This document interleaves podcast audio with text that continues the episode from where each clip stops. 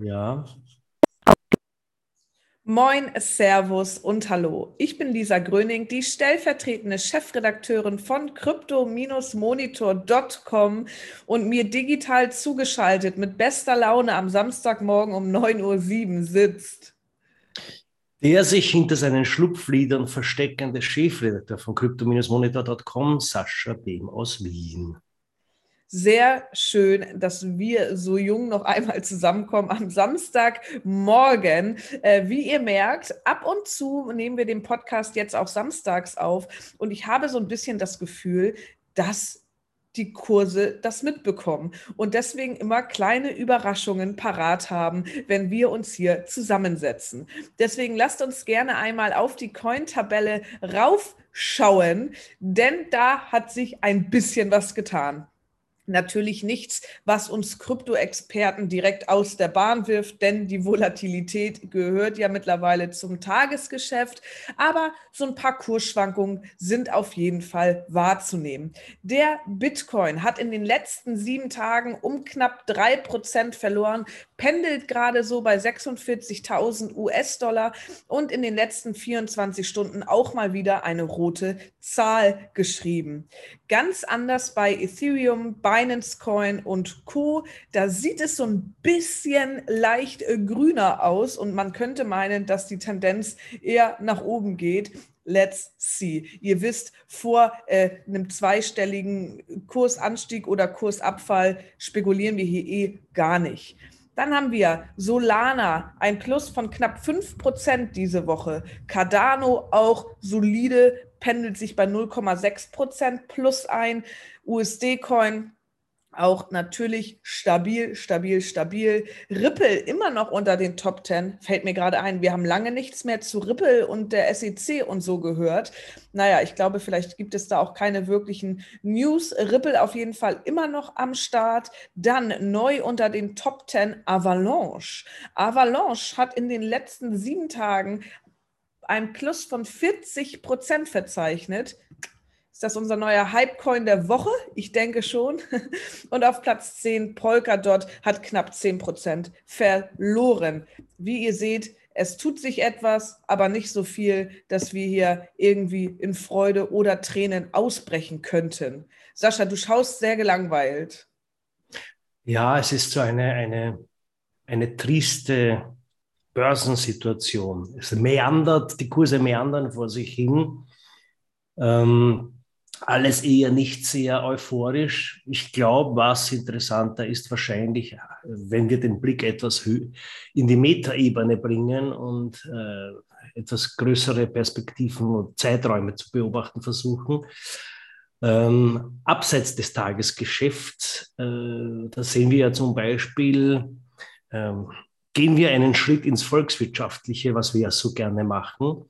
Äh, die Fed hat ja gerade diese Woche äh, angekündigt, das hat jetzt nicht sehr viele überrascht, weil, weil diese Niedrigzinspolitik und Cash-Schwemme war ja schon ziemlich massiv und lange. Äh, jedenfalls wird die Fed jetzt aufhören, dauernd Kohle in den Markt zu pumpen. Das hat sie ja gemacht, um die Wirtschaft trotz Corona irgendwie zu dopen und damit die, die Zinsen nicht in die Höhe gehen, äh, haben sie ja monatlich, glaube ich, 100 Milliarden Dollar hineinge über Wertpapiere in den Markt gepumpt.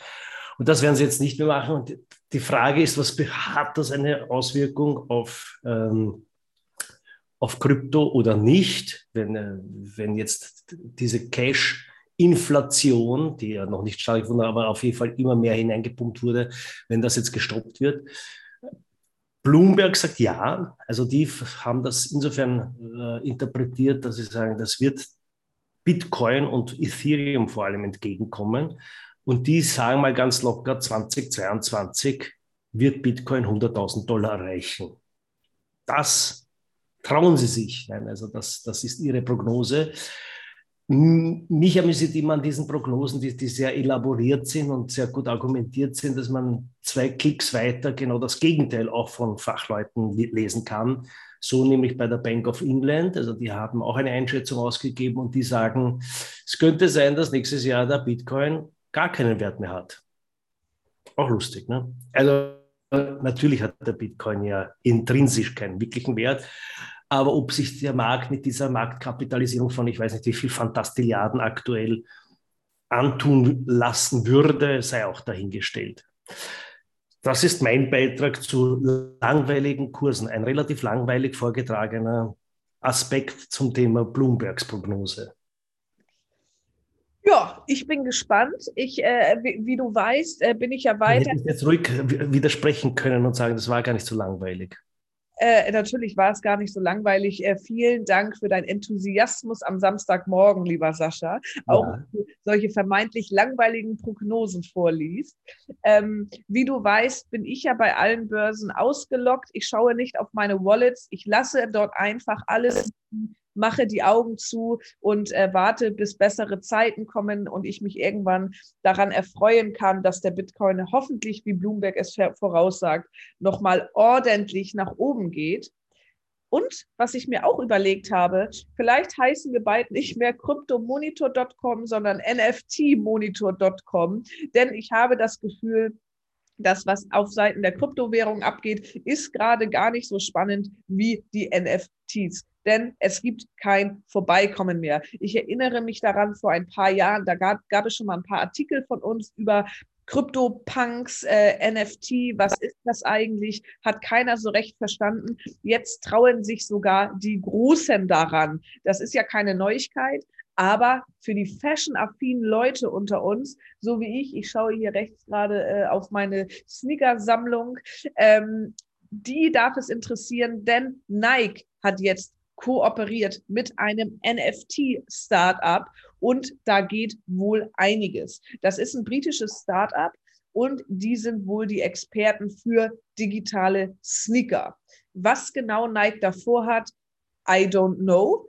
Ich gehe einfach mal davon aus, dass man bald limitierte Editionen erhalten kann, wo man vielleicht ein NFT dazu bekommt. Und ebenso wie Sneaker, die sich ja leider oft abtragen, steigt dieser NFT dann aber vermeintlich im Wert. Ich bin auf jeden Fall sehr, sehr gespannt, was das bedeutet. Nike wagt sich auf jeden Fall immer mehr ans Metaverse heran. Converse gehört ja auch zu Nike ähm, und auch die sind schon in Sachen Technologie einen Schritt weiter und haben sich ebenfalls mit einem Technologieunternehmen zusammengetan. Let's see. Nachdem wir diese Meldung herausgebracht haben, hat Adidas ihr wisst, Adidas und Nike, die streiten sich ja immer so ein bisschen um äh, Platz 1 der, der besten Sportartikel-Brands, ähm, hat Adidas auch bekannt gegeben, dass die jetzt einmal mit Leuten aus der NFT-Welt zusammenarbeiten. Und es wird NFTs geben, die am Freitag online gehen und die man sich da einmal holen kann. Ähm, die haben dann exklusiven Access zu Sachen wie einem Hoodie, ein Tracksuit und es gibt auch noch eine orange Mütze, eine Beanie dazu. Ähm, ja, ich bin auf jeden Fall sehr gespannt, was das alles so bedeutet und ob die Unternehmen jetzt nur darauf springen, weil es ein vermeintliches Hype-Potenzial hat oder ob das wirklich auch langfristig integriert wird und ich jetzt zum Beispiel meinen I don't know, Bong bei Nike auch als NFT bekomme, in der Hoffnung, dass er bald steigt an Wert. Let's see. Sascha, ja, hast du früh in NFTs investiert? Nein, natürlich nicht. Ähm, ich, ich, ich bin immer spät dabei. Ich bin ja, ich bin ja Boomer-Generation. Ich bin natürlich für alles immer zu spät dran. Kein Early Adopter? Ich glaube, mein, mein erstes iPhone war das drei oder vier. Also, nein. Okay. Ähm, Nein, aber weil wir gerade bei NFTs waren, da gibt es eine sehr nette Dokumentation, die noch, die auch jetzt gerade preisgekrönt wurde, nämlich Play to Earn NFT Gaming in the Philippines. Das ist recht interessant. Äh, die Philippinen sind natürlich von der Corona-Krise extrem getroffen. Äh, keine Touristen. Das, das Land basiert mehr oder weniger auf Tourismus.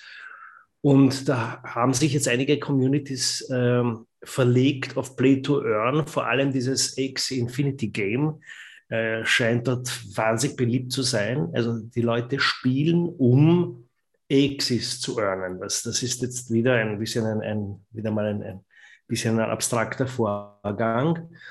Das Spiel ist so ähnlich wie aufgebaut wie Pokémon. Also man, man jagt und, und fängt und züchtet und wie auch immer irgendwelche Tierchen, diese Xis. Und da kann man ganz spezielle äh, singuläre Erscheinungen auch hervorbringen, die dann natürlich wieder Stichwort NFTs einzigartig sind und dann entsprechend getradet werden können. Und in, in der Gaming-Währung AXI dann ähm, verhökert werden. Und AXI wird ja dann auch an Krypto, äh, also die AXIs werden ja dann auch an Kryptobörsen ge gehandelt. Das heißt, das ist, ein, das ist ein sogenannter Gaming-Token, den man auch an Kryptobörsen handeln kann. Und somit kann man tatsächlich über Spielen, äh, über Spiele zu ja, Geld kommen. Und in den Philippinen ist das wirklich, hat sich das so etabliert, dass, da gibt es recht skurrile Bilder. Da sitzt eine, eine ganze ein ganzes Dorf vor ihren Smartphones eingeknickt und züchten Exis. Ja, ähm, so viel zum Thema NFTs und Gaming-Tokens. Ah ja, Gaming-Tokens, da könnt ihr gut nachlesen. Ein ausführliches Feature auf crypto-monitor.com. Im Servicebereich findet ihr das. Da, wer das liest, hat dann vielleicht die Chance, Early Adopter zu sein und nicht immer hinten nachzuhinken wie ich. Mensch, Sascha, das hört sich ja schon nach einem Auto an. Von daher, wenn ihr noch mehr nachlesen möchtet über die Welt der Kryptowährungen und verrückten NFTs, dann schaut gerne auf crypto-monitor.com vorbei. Ansonsten sind wir auf allen möglichen Social-Media-Plattformen zu finden. Facebook, Reddit, Twitter, Instagram und Co aktiviert die Push-Benachrichtigung, aktiviert die Glocke bei Spotify, dann hört ihr jeden Freitag oder Samstag unsere engelsgleichen Stimmen. Bis dahin ein wunderschönes Wochenende und bis nächste Woche. Ciao.